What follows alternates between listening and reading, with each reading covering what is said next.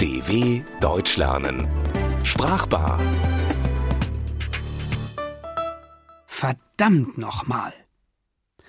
Lackaffen sind eine besondere Spezies unter den Menschen, wie blöde Hunde und Scheißkerle. Manche Giftschlange kann auch ohne zu beißen Böses anrichten. Das Reich der Schimpfwörter und Flüche ist fast grenzenlos. Fluchen und Schimpfen befreit und nimmt den Druck von der Seele. Dabei handelt es sich keineswegs um ein und dieselbe Sache. Ein richtiger Fluch wird selten ausgesprochen. Er soll Unheil über die verfluchte Person bringen, wurde und wird meist aus Rachelust ausgesprochen. Damit könnte man den Fluch als Gegenstück zum Segen bezeichnen. »Dich soll der Teufel holen« oder »Fahr zur Hölle« wären beliebte Klassiker aus dem deutschen Fluchrepertoire, die aber nichts zu tun haben mit den ritualisierten Flüchen und Verwünschungszaubern anderer Völker. »Geh dahin, wo der Pfeffer wächst« ist auch so eine gängige Fluchformel. Damit soll das Gegenüber jedoch nicht in eine ferne Weltengegend gewünscht werden. Im Grunde geht es nur darum, mit Nachdruck klarzumachen, dass der andere verschwinden soll. Ein Hau ab in theatralischer Form gewissermaßen.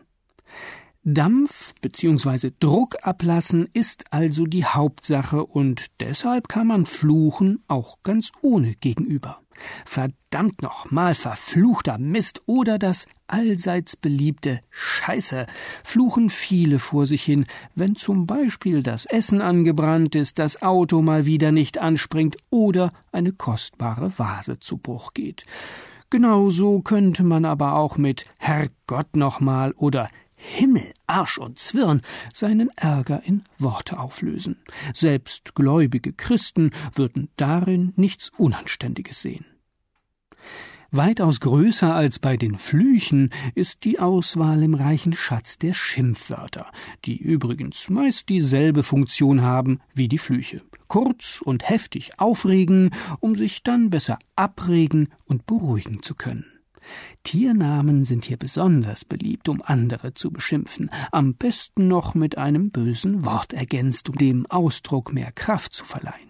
Die blöde Kuh gehört noch zu den harmloseren Varianten. Das blöde Schwein könnte wahlweise allerdings auch ein blöder Hund oder Hammel sein. Das nimmt die Umgangssprache nicht so genau. Ganz ohne Zusatz kommt der Esel aus, der als Schimpfwort benutzt per se schon als Inbegriff der Dummheit gilt. Im Reich der Tiere findet sich für jeden schlechten Charakterzug etwas.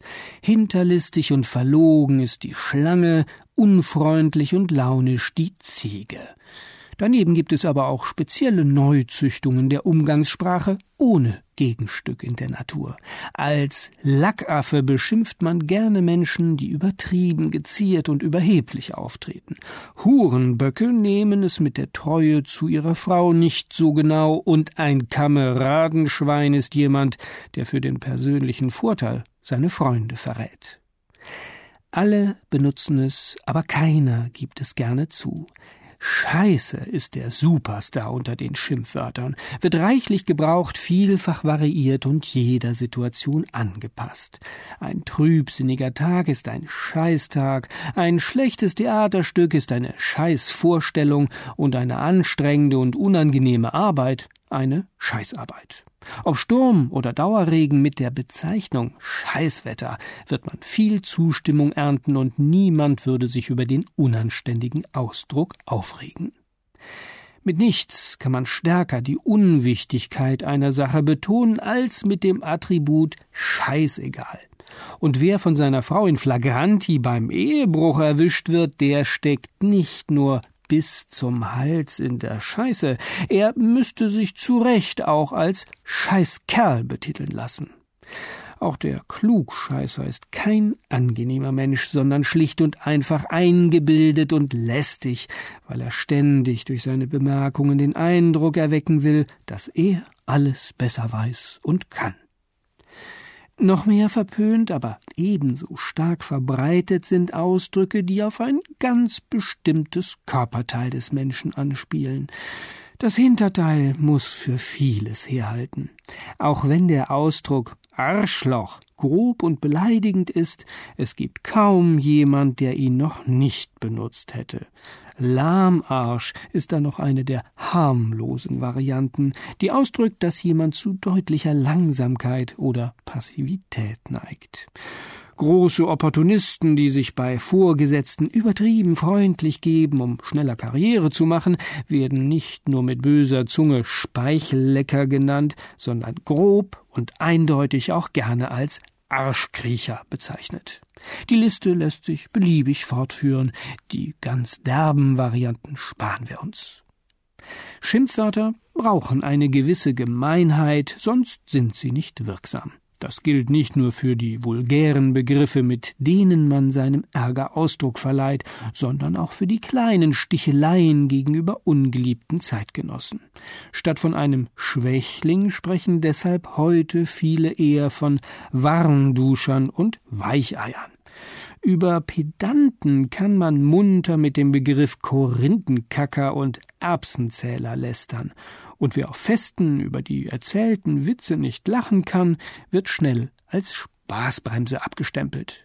Schimpfwortklassiker wie Niete und Null sterben aber auch nicht aus. Weder die Nichtskönner, die so genannt werden, noch die Ausdrücke selbst. Denn Sprache liebt Vielfalt. Und das gilt auch beim Schimpfen. Himmel, Arsch und Zwirn, das mit uns beiden war gut, steh noch immer unter Strom.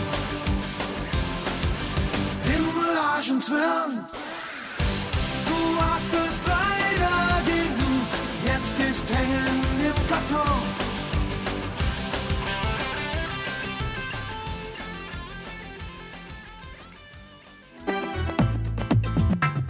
D W Deutsch lernen. Sprachbar. Mehr auf d w punkt d e slash deutschlernen.